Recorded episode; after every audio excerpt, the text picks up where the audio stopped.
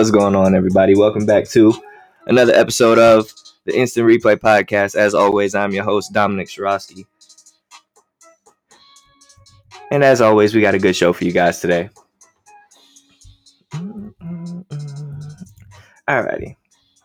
So, before we get into any of the sports stuff, um, when I left you guys here on Tuesday, it was election day. It might as well still be election day. Um, uh, in all seriousness, no. Uh, for all of you that went out and voted, uh, thank you so much. Uh, it's a really important part of our democracy uh, here. So, for everyone that went out and voted, or uh, whether it was election day, whether it was mail in, whether it was early voting, all of that stuff, you all, huge turnout across the, the nation, which is great. Um, and it looks like we're going to have a new president soon. Looks like it. Looks like it. I have to say, I'm thoroughly surprised being here in Georgia. It was just announced uh, last night that around midnight, actually, that Georgia had flipped uh, with the ballots coming in, and it went from President Trump having a lead to now Joe Biden having a lead. Uh, and that's just something that was very surprising to me. Um, seeing Georgia uh, be a blue state was just odd. You know, it's something that I honestly did not expect to see in my lifetime. But hey, uh, the people have spoken. Um, so shout out to everyone that voted. Um, and like I said, it looks like we're we're gonna have a new commander in chief. Uh, we'll see what happens. But uh, it, this process has been pretty pretty strenuous. I must say, I've been glued to CNN. I've been looking at MSNBC. I've looked at Fox. Like I've just been bouncing around news network to news network trying to figure out what's going on and all of this and why it's taken so long. Nevada, please hurry up with the votes. but uh, looks like the election is finally coming to an end. Uh, so, like I said, every one of you that voted, congrats, good job to you all. Uh, I applaud you all uh, because it's a it's it's it's something small, and I don't want to be one of those people that's like voting is the most important thing you can do. It's not. There's a ton of other things that you can do, but it is something that is important. You know, so for everyone that went out and voted, great for you all. Um, I know I definitely did. I was one of the people who did early voting, so all of that good stuff. This is not a political podcast though, so we're gonna move on. Uh, we got some football to talk about because in between my flipping from CNN to MSNBC to Fox and all this other stuff. There was a there was a football game played last night. Uh, so I did I did peek my head in and take a look there, and exactly what I thought happened happened, or what I thought would happen happened. Uh, Packers and 49ers played last night. Rematch of the NFC Conference Championship game from last year when the 49ers absolutely steamrolled uh, this Packers team. And it was the complete opposite this time. Now, granted, you have to put some things into context. The 49ers did not have Jimmy Garoppolo. The 49ers did not have George Kittle. The 49ers do not have Nick Bosa, no Solomon Thomas, no Richard Sherman. So we all kind of knew this was going to happen, right? We didn't no one really expected this 49ers team to put up a fight in this game and they didn't. Uh 34 to 17 was the final score and quite honestly, the game wasn't even that close. Uh, this was a game that heading into the fourth quarter, uh, it was 31 to 3. The 49ers scored two garbage time touchdowns at the end of the game in the fourth quarter. Didn't really matter by that point. Um, Aaron Rodgers did Aaron Rodgers things 25 of 31, 305 yards, four touchdowns. Um, it's time, knocking over my desk and stuff like that. It's time we start speaking. And I will say, I've seen some people give him his credit. And even myself, I think I may have been underrating him a little bit too much. It's time we start speaking about Davante Adams as one of the five best receivers in the league. Um, it's time we start putting him in that conversation for is he the best receiver in the league? He is phenomenal. Davante Adams has done nothing like, and you have to understand. Yes, it's a bonus to have a quarterback like Aaron Rodgers, right? Like that as a receiver, having a quarterback like Aaron Rodgers is going to make your job way easier. However, we have to start giving him him his credit because when you look at this Packers wide receiver room, when you look at this Packers, the Packers skill positions on offense, there's not a lot there. They have a really good running back in Aaron Jones, who's coming back, who just got back from injury. He had an okay game uh, last night. Only had about 18 carries for like 56 yards or something like that. But Aaron Jones is a really good running back. Davante Adams is a phenomenal wide receiver, and he's doing it oftentimes being double, triple, even sometimes quadruple teamed. Like, honestly, because defenses don't respect any of the other receivers. No one respects uh, Marquez Valdes Scantling. No one respects any of the other receivers, you know, Anthony Lazard and stuff like that. Like, no one respects any of the other Packers receivers because they haven't given us a reason to. That Packers receiver room outside of Davante Adams is very bad, if we're being completely honest. It's extremely thin. Uh, no one you have to game plan for. So Davante Adams going out here and religiously getting double digit catches, getting over 100 yards a game, uh, seemingly always getting into the end zone every game when he, really defenses know he's the only person that we have to take away. We take away Davante Adams, Aaron Rodgers is going to have a long night because who really wants to throw to these other receivers, right? So it's time we start giving Davante Adams his props. Davante Adams is phenomenal. And I honestly don't know if there's four or five wide receivers I would take before I take him. Um, like he he he deserves to be in that conversation with Julio and Odell and uh, DeAndre Hopkins. Like he is in that grouping, and rightfully so. And it's time he starts getting his flowers. Davante Adams is incredible, and like I said, for him to do that really with no consistent number two wide receiver. Like when you look at some of the other guys too, and that's the thing as well. Like you look at some of the other number one receivers that we talk about. Odell Beckham Jr. Well, in Cleveland, he has Jarvis Landry. Julio Jones in Atlanta, he has Calvin Ridley. Uh, DeAndre Hopkins in Arizona, he has Christian Kirk and Larry Fitzgerald. You know, you want to talk about Amari Cooper, he has Michael Gallup and CeeDee Lamb. Like all of these guys, M- Mike Evans, he has Chris Godwin. You see, like you see a trend. All of these great wide receivers that we typically talk about as being, you know, some of the five or ten best guys in the league have really good number twos, right? They have really good, like they have the Robin to their Batman. Davante Adams is really just out here doing it on his solo. Like he's on his solo dolo stuff, and defenses know it, but they just can't stop it. Part of it is because obviously, again, having Aaron Rodgers makes your job a lot easier. But at the same time, it's also Davante Adams is just that good. Um, it's time we start giving him his props, 100%. But uh, like I said, this game was not close uh, from the jump. Packers went out, took this game, took the lead early, and just never really looked back. And then, like, I said, this is exactly what we expected to happen.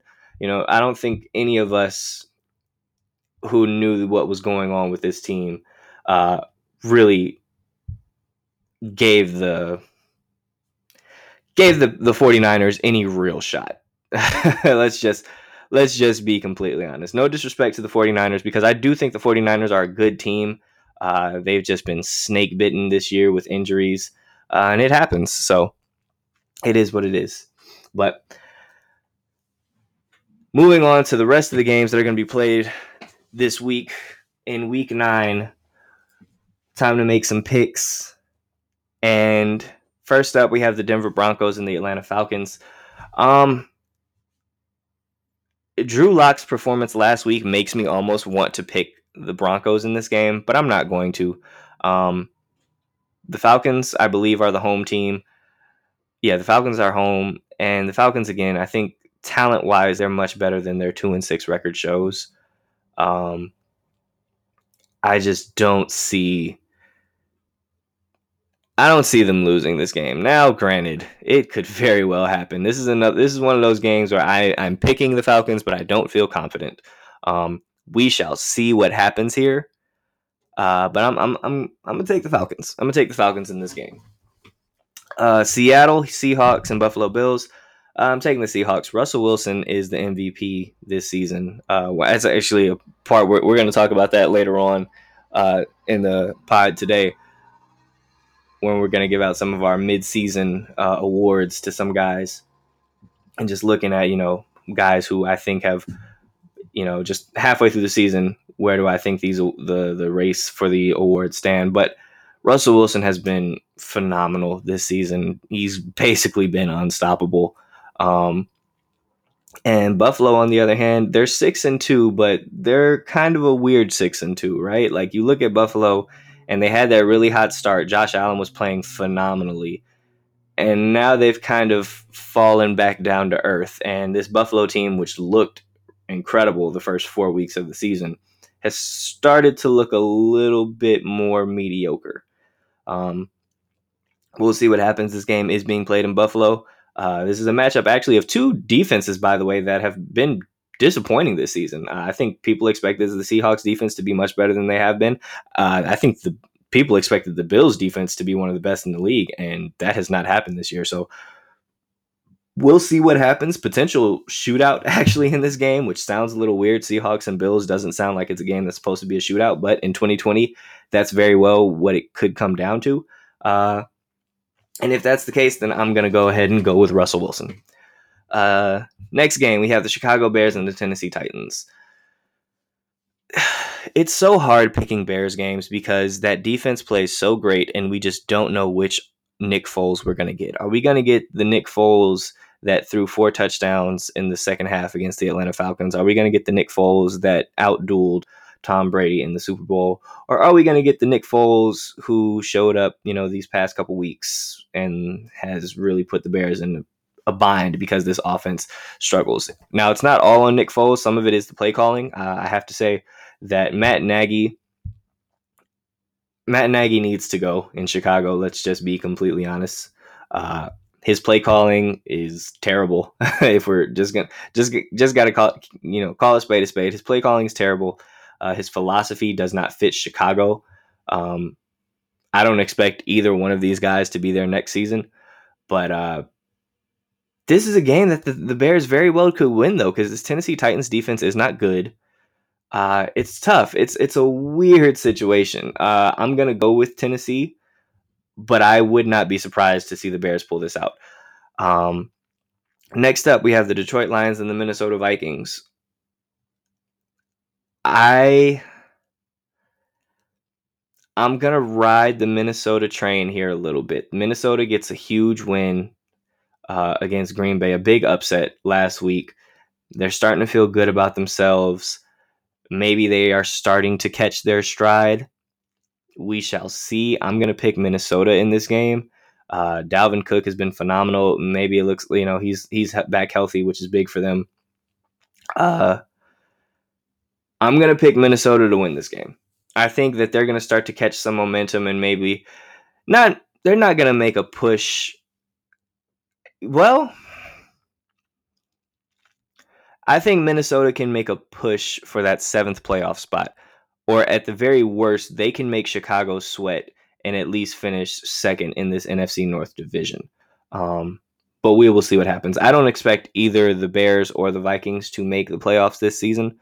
Uh, so we'll see what happens. But I do think the Vikings are in a position where they're getting ready to ch- kind of make a turn. And who knows, maybe they can at least salvage this season a little bit uh, and finish with a respectable record, finish second in their division. We'll see what happens. Next up, we have the Baltimore Ravens at the Indianapolis Colts. Uh, this Colts team is is interesting. They're another team where they have a really great defense, but sometimes that offense doesn't it's it's a little they're they're up and down, but for the most part, when I look at Indianapolis, I see a decent team. You know, they're decent.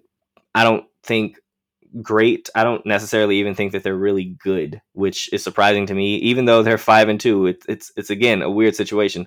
They're five and two, but they don't feel like a five and two team when you watch them. So uh, this just feels like a situation where a decent team is playing an elite team in Baltimore, and I'm going to take Baltimore in this one.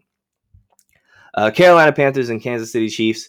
Uh, Carolina, I think, is better than their three and five record. I think that the Panthers are actually. I think the Panthers are in a much better position this season than I thought they would be. I did not expect them to play as tough, to be as competitive as they are currently. I thought it might take a year or two, uh, but they're doing a phenomenal job over there in Carolina. Uh, Joe Brady is doing well with that offense and all of that good stuff. I give all I give the Panthers all of the uh, this credit to say that they're going to lose this game. The Chiefs are going to win. Uh, Chiefs look like they're absolutely poised to go for another championship. Um, I don't think that they're the best team in the league anymore. I think that title resides with Pittsburgh. That's not me being a homer. I just look at what they've done this season um, and how they've played. But I do still think Kansas City is the second best team in, in, in the National Football League. And Carolina just doesn't have enough to stop them. So I'm going to pick the Chiefs in that one. New York Giants and the Washington football team. Um,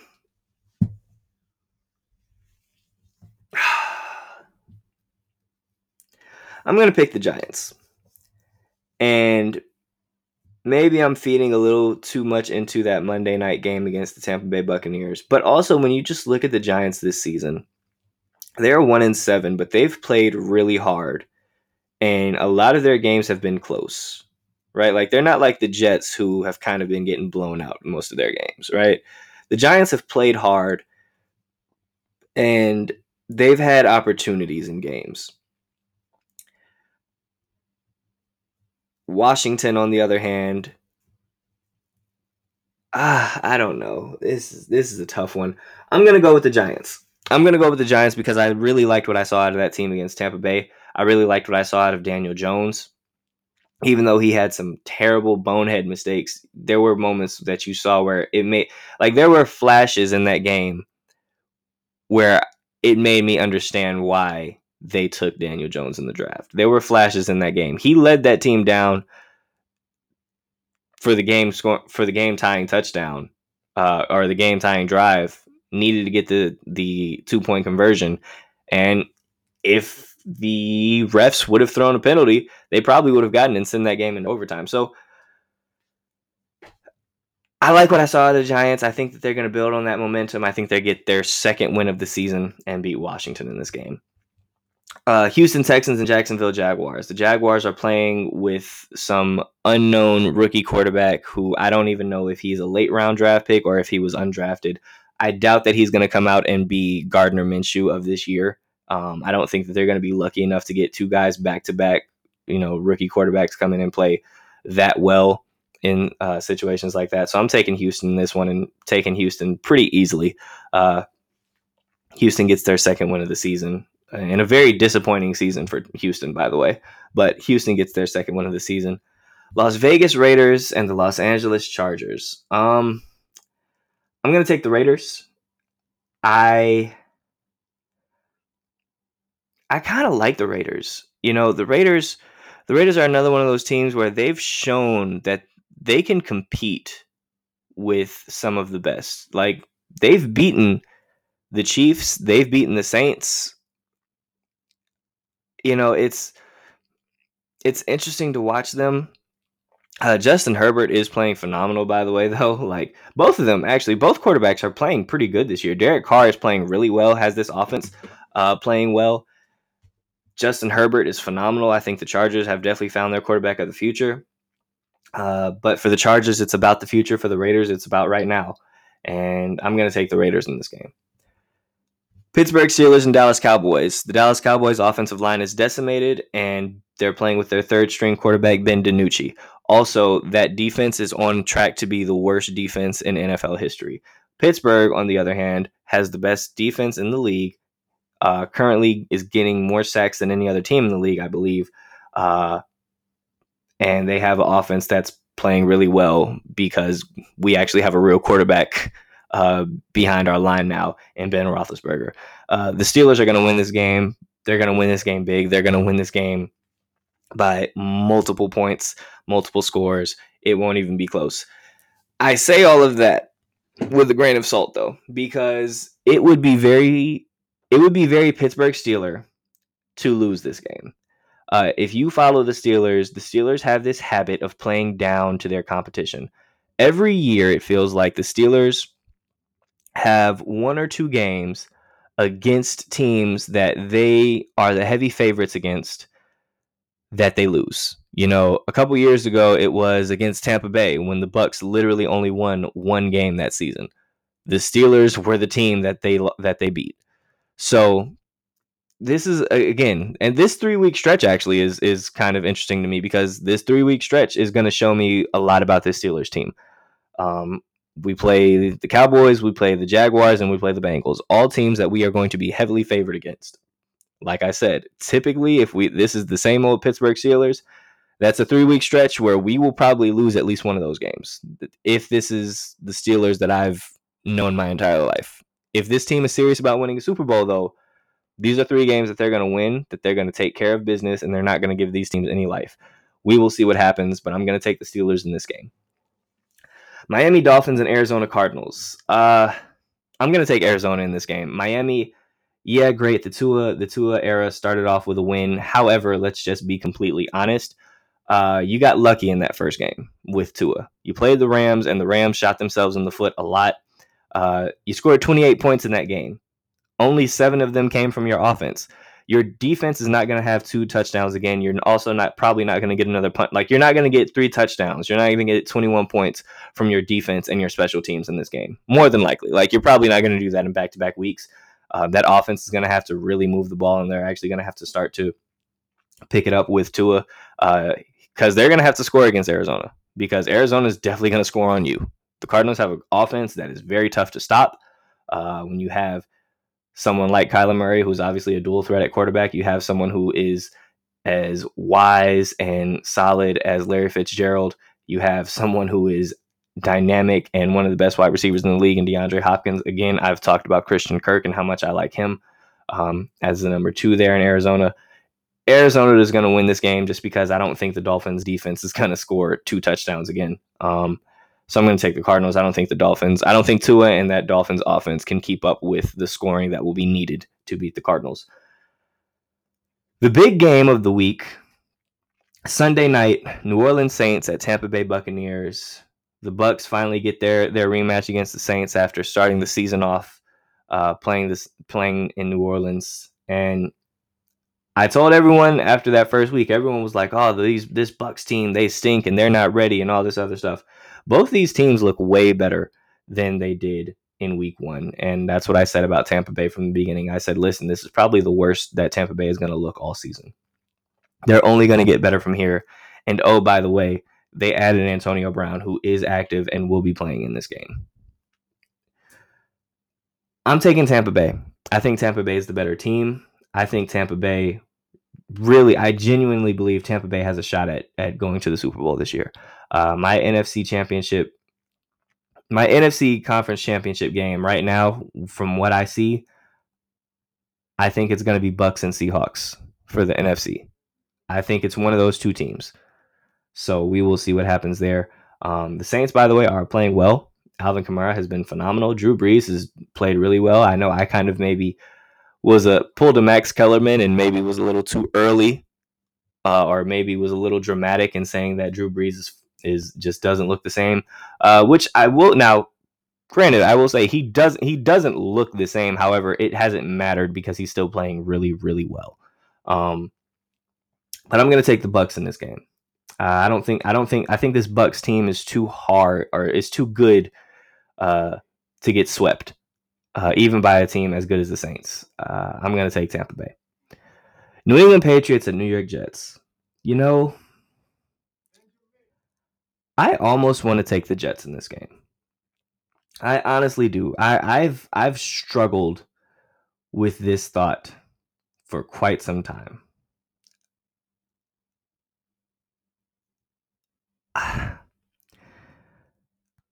The Patriots don't look good right now. They have a defense that is slow. They have an offense that is devoid of weapons.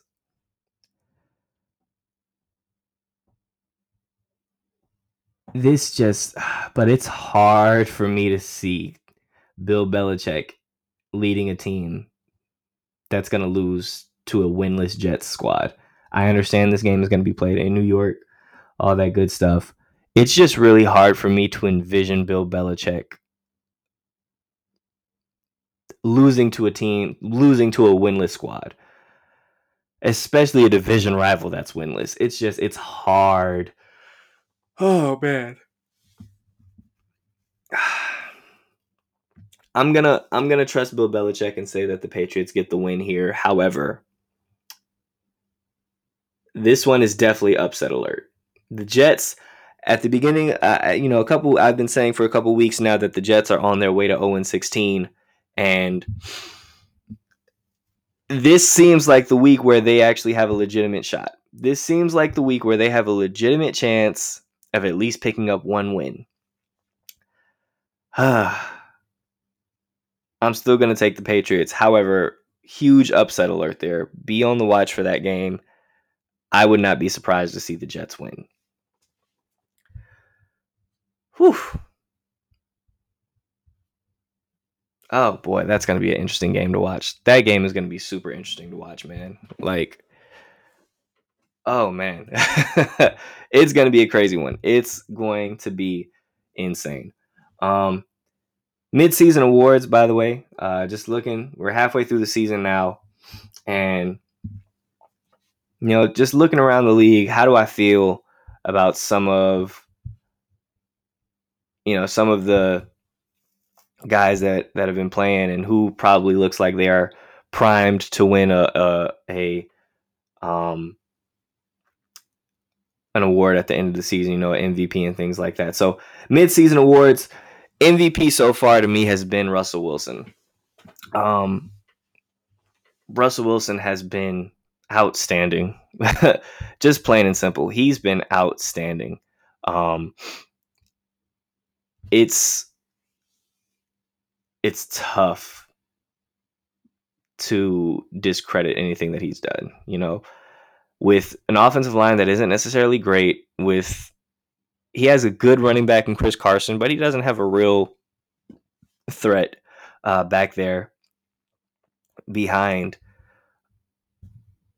you know behind him as far as the running backs go that defense has not played well this year they're really winning off of the arm and legs of Russell Wilson this year, and they look like one of the better teams in the NFC.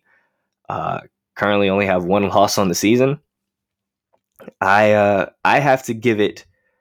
I have to give it to Russell Wilson. I don't think that there's and it's Russell Wilson and it's not close. I think you can give you can give uh you can give maybe a couple couple points to Aaron Rodgers. He's been phenomenal this year, but I don't think anyone has had a bigger impact on their team than Russell Wilson. When we look at, excuse me, when we look at defensive player of the year, uh, is one that it's it's defensive player of the year is one of those awards where you could probably give it to Aaron Donald every year. you know, like you could probably give defensive player of the year to Aaron Donald every single season. However, however, I have been looking and paying a lot of attention to Myles Garrett in Cleveland. And Myles Garrett has been absolutely phenomenal this season.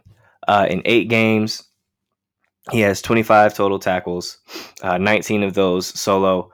Uh, he has he's tied for the league lead in nine uh, in sacks with nine. He and Aaron Donald both lead the league. He also has four forced fumbles on the season. Two of those. He also has two fumble recoveries. Um,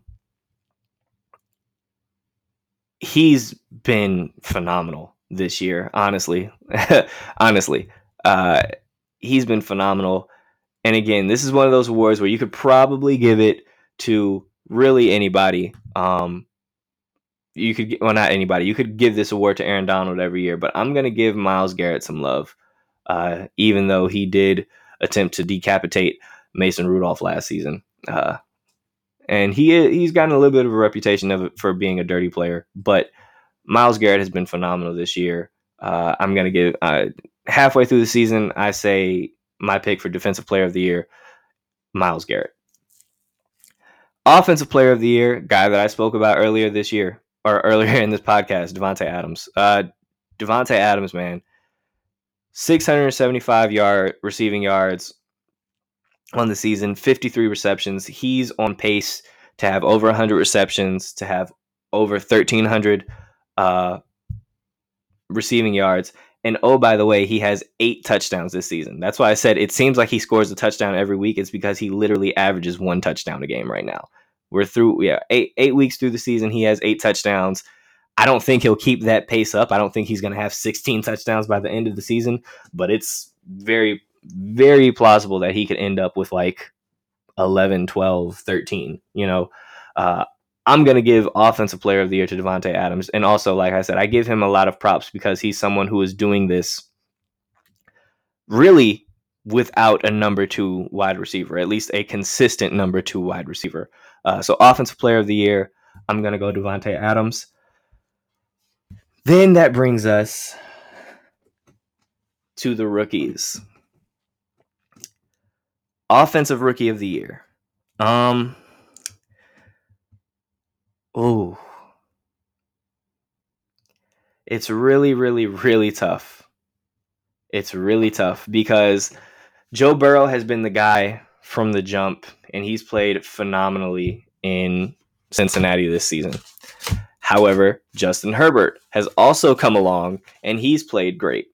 Um, I also want to give a lot of credit to rookie wide receiver Chase Claypool because I feel like he deserves a ton of credit.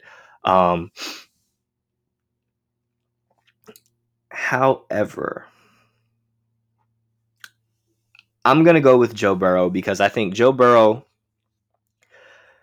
Joe Burrow came in was expected to be the starter and I feel like he's blown out all expectations for what he's done. Yes, this team hasn't necessarily won a lot of games, but Joe Burrow has just been phenomenal this year. Without an offensive line, with guys on this team who are trying to get out of Cincinnati because they don't want to be a part of a rebuild, uh, AJ Green has not been his self this year. I have to I have to look at what Joe Burrow is doing and just I, I can't I can't not be impressed uh, by what I see from Joe Burrow this year. Uh, I'm gonna give him Rookie of the Year. I hate doing it because I'm tired of seeing quarterbacks win this award all the time. It feels like, but he deserves it. On the defensive side of the ball, you look at defensive rookies, and I gotta be honest defensive rookies this season haven't there hasn't been anyone to me that really jumped out at me. You know, when I look around, not saying that guys haven't been playing well. There haven't been a there just haven't been like, you know, anyone who's stood out. Now, granted, that's because offense is so valued and because offense is really pushed. Offense is what people typically want to see. We focus probably a little bit more on that side of the ball. But when I look at defensive rookie of the year, uh, two guys come to mind. I want, I think, you know, Chase Young, obviously, he comes to mind just because he was one of the top picks in the draft. Um, but I'm going to go to Baltimore and go with Patrick Queen, um, the linebacker out of LSU. 35 solo tack- tackles on the season, two sacks, two forced fumbles, two fumble recoveries, one of which he took uh, for a touchdown.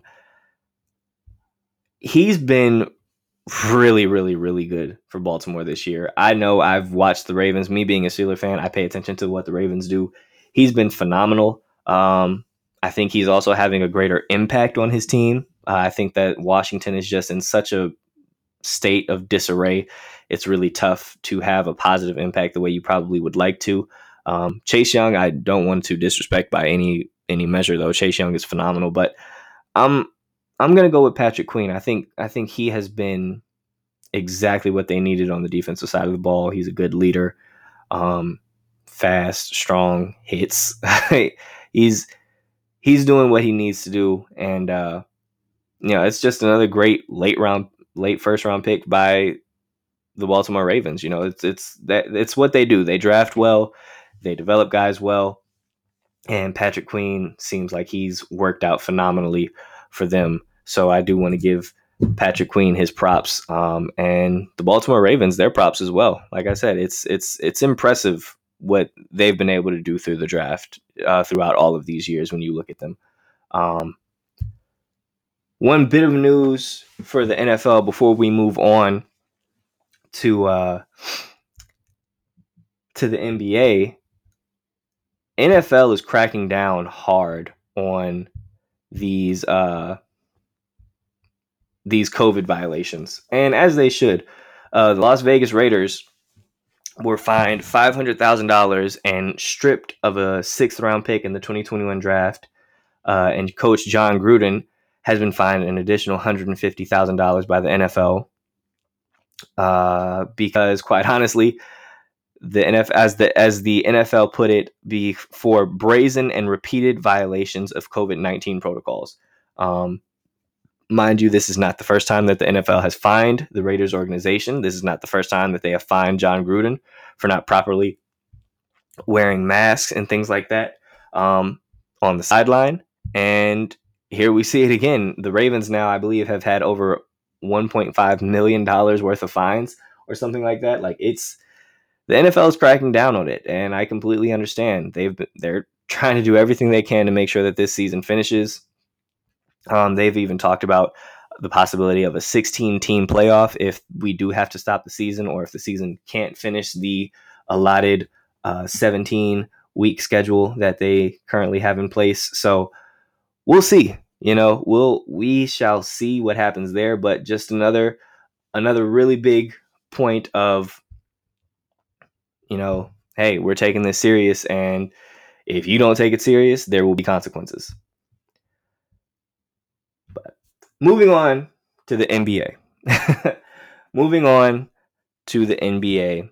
The big news out of the NBA is everything that we've wanted to know so far with the NBA is when is the next season going to start? Well, we finally have an answer.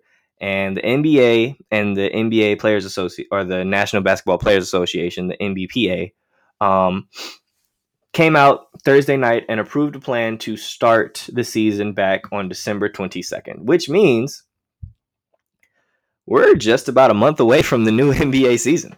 Um, I think that's pretty crazy. You know, as a fan, I'm happy about it. Uh, a lot of the players, it seemed like, weren't happy. A lot of the players were pushing for, you know, a later maybe Martin Luther King Jr. Um, uh, that was the day that they were looking for. They were looking at at MLK Day. They said, "Let's come back on MLK Day. Let's start the season then." Uh, so really, the players were just kind of fighting for a couple weeks, and I understand why. You know, some guys, especially if you were a team that went deep into the playoffs, you know, you've only really been home for a month. You know, something like that. So it's it's a, it's rough, really having to turn right around and stuff like that. You really don't get to enjoy the holidays with your family. So I understand why players didn't want to do this, but I do think this is the best move for the NBA. Um, you start the season December 22nd. You're going to have a reduced game schedule. So the season will only be 72 games. And we'll see how the NBA does this thing. Um, but basketball is right around the corner, man. It's.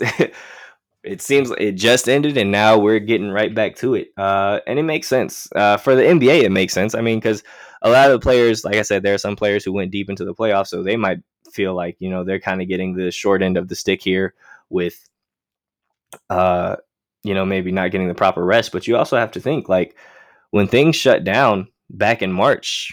I mean, we didn't basketball wasn't played for like four months. Like you guys got a four month break. You got a hiatus. So you got you had the time to rest and recoup. Yeah, some of you had to come back and play in a bubble in a very weird situation that wasn't ideal, but it's what you had to do. You all agreed to it.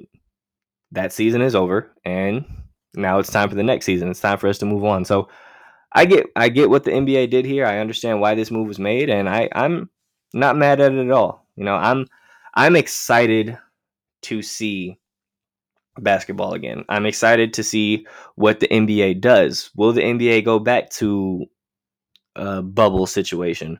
Will they go? Will they allow teams to just have games played in their arenas? Will there be fans? Like, there's so many questions, you know, still that need to be answered. However, the one answer that we do have right now is the NBA will be back December 22nd. There will be a 72 game season played, and we'll see what goes from there. Um, before the season, however, is the NBA draft. And as we all know, the draft right now is really tough to figure out exactly what's going to happen. Uh, as I've spoken about before, Minnesota sounds like they want to move down. I'm hearing that Golden State is open to a trade, which I think would be a huge mistake. I think Golden State needs to take James Wiseman number two if he's if he's there at number two overall, because it's very likely James Wiseman could be the number one overall pick in this draft.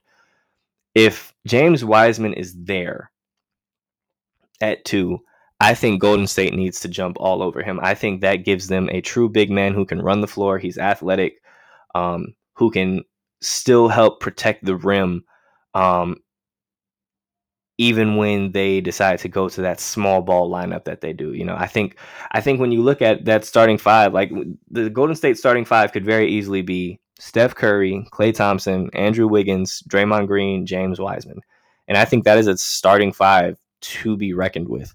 Um, I almost again, I, I feel really strongly about this Warriors team. I do. I really do.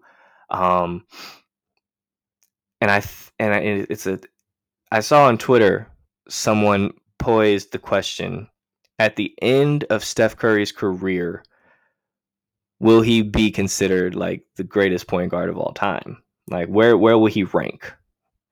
And obviously then that gets you thinking, all right, well, who are the best point guards of all time? And then you start thinking Magic Johnson, Isiah Thomas, John Stockton, Jason Kidd, Steve Nash, so on and so forth. Um, but this just really got me thinking about like what Steph can do now with this Warriors team. You know, some people really are probably going to look at his three rings and say, well, you beat the Cavaliers when they were banged up and Kyrie Irving and Kevin Love weren't playing. Uh, you blew a 3 1 lead against that same Cavaliers team when they were healthy the next season. And then the two rings that you won after that, you had arguably the greatest team ever assembled. And basically, that team was unbeatable when you guys were healthy with Kevin Durant being there. So there's a lot of people. Now, I'm not one of those people. Uh, I still give Steph credit for his rings. Um, I give him credit for that one against for the first one against Cleveland. I am one of those people who think that the NBA definitely pulled some strings to get Cleveland to to help Cleveland out in that second series because I do believe that if Draymond Green hadn't been suspended for Game Five, that the Warriors would have won that that series. Um, and then obviously Kevin Durant goes there to Golden State, and we all knew that they were going to win championships. But if Steph can win some championships post Kevin Durant, what does that do for his legacy? You know, like if if this upcoming season, Steph Curry and the Warriors win a championship, and Steph now has four rings, and Steph finally, by the way, finally wins a Finals MVP, which I feel like he should have won the first time around. The fact that that went to Andre Iguodala is completely asinine, um, and the people that gave Andre Iguodala Finals MVP because he held LeBron to like 30 points a game or whatever is insane. But whatever.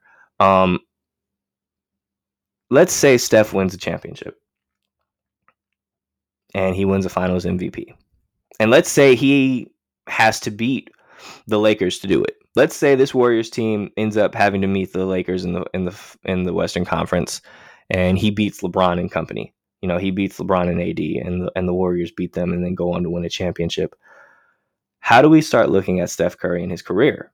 Because it's it's interesting. I don't think people put Steph in that conversation the way we put LeBron, uh, even sometimes to some extent Kevin Durant and Kawhi Leonard. Like you know, we look at some of these other guys and maybe we start talking about them in some of the respect of some of the greats. I don't think enough people talk about Steph in that conversation. And if Steph wins another championship, it becomes very, very, very hard to not put him in that conversation. I think if Steph wins another championship, quite honestly, it becomes very hard to not put him in your top 10. Like, if Steph wins a championship, uh, disregard whether or not he'll be considered one of the greatest point guards of all time. Looking at where he will stand in the pantheon of NBA greats, if Steph wins another championship, that's four rings. He'll have a finals MVP. He'll have back to back MVPs. He'll be the first and maybe the only unanimous MVP. he will have probably he'll end up top 10 probably on the all-time assists. He'll probably end up top 10 all-time scoring. He'll go down as the greatest three-point shooter of all time. It gets interesting when you start looking at Steph and what he could what he can accomplish post Kevin Durant. Something to think about something to think about there with Golden State. That was a little bit of a tangent. I did not have that conversation planned. that was just something that I kind of popped up in my head randomly. I went on a little bit of a tangent there, but hey, it's what I do sometimes. I get I get passionate about sports and just start thinking about things. But uh, the draft is coming up. Uh, one quick note about the draft: actually, the Pistons allegedly uh, have a lot of interest in LaMelo Ball, and they seem like they are possibly in the in the case for maybe trading up into the draft. Minnesota might have a taker, depending on what Detroit wants to give up um, to get that number one pick. We're we're gonna see. Um, as I've said before, LaMelo Ball is a enigma. He's an enigma. It's gonna be really, really, really tough to figure out what's gonna happen with him. Uh, he's he's just someone who's very hard to evaluate. Um, so he's he's a huge boomer bust candidate. We will see what happens there, but it seems like Detroit really wants him. Um, and if they want him, they will probably have to trade up and get him. So now it becomes a conversation of what are you willing to give up? Do you feel like you have to go all the way up to, you know, one to get him? Do you feel like you can get him at maybe four or five? Do you feel like you could get like what's what's what's the conversation being had with Detroit and some of these other teams that hold a top five pick. We shall see, but sounds like Detroit is trying to find a way to make LaMelo Ball a Piston. Again, that's just uh, LaMelo Ball is just tough. I'm I'm getting ready to transition to college football, but LaMelo Ball is just tough. I wouldn't draft him. I would stay away from him. I just it's tough to evaluate him for me, and I think you're taking a huge risk uh, drafting him. But we'll see if it pays off. Uh, couple college football uh, updates. A lot of games it seems like are being canceled this week. Uh, the Washington California game is being canceled. Air Force and Army has been postponed. All I mean, obviously, all of these are due to COVID nineteen uh, and things like that. Uh, Minnesota's defensive coordinator will be out versus Illinois uh, after he tested positive.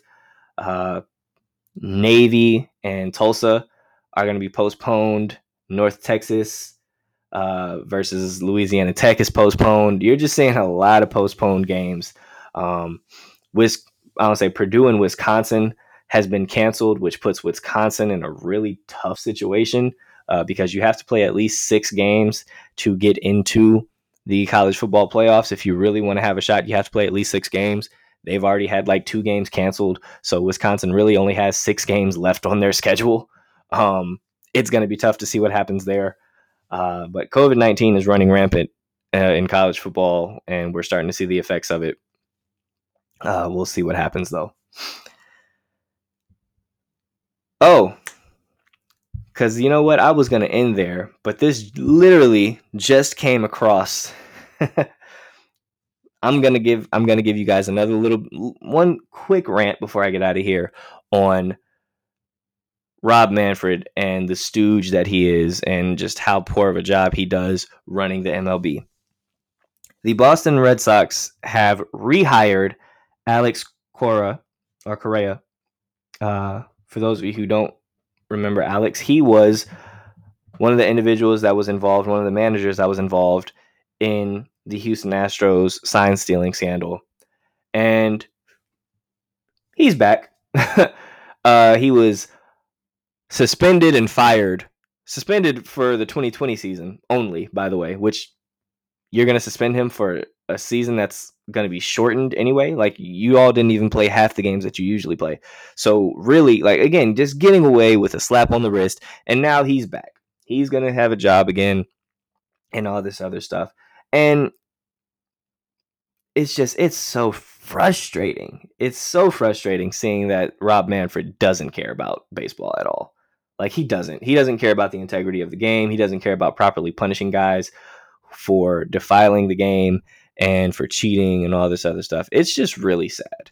It's really, really sad that Rob Manfred, again, guy called, guy called the World Series trophy, which by the way, when you win the World Series, you are awarded the Commissioner's Cup. It's literally called the Commissioner's Cup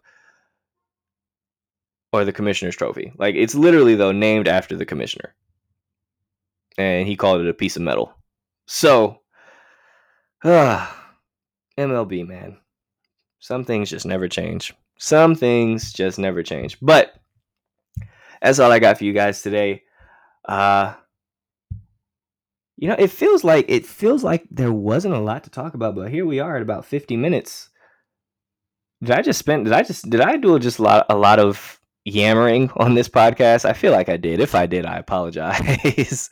yeah, I feel like if I just sat back and repeated myself or just went on tangents the entire time, I completely apologize. I it just it doesn't feel like I've I've said 51 minutes worth of content. but hey, um that's all I got for you guys today. Thank you all so much for listening. If you like today's episode, uh, tell a friend to tell a friend, all of that good stuff. Like it, share it. If you didn't like this episode, just act like it didn't happen. Um, and yeah, again, thank you all so much. Uh, can, again, shouts out to everyone that voted. You all played a huge part. Your vote counts. Your vote matters. Um, and shout out to Joe Biden apparently for becoming the new president elect for what it, what it's worth. That's what it's that's what it's looking like right now. So shout out to Joe Biden. Shout out to Kamala Harris. Uh, can't wait to see what you all do when you're in office. Like I said, this has been the Instant Replay Podcast. I'm your host, Dominic Shrosky. Thank you so much for listening. And as always, I leave you all with a quote. Kobe Bryant once said, No one hates the good ones, they only hate the great ones. So go out there and make some new haters. I'll see you guys Tuesday.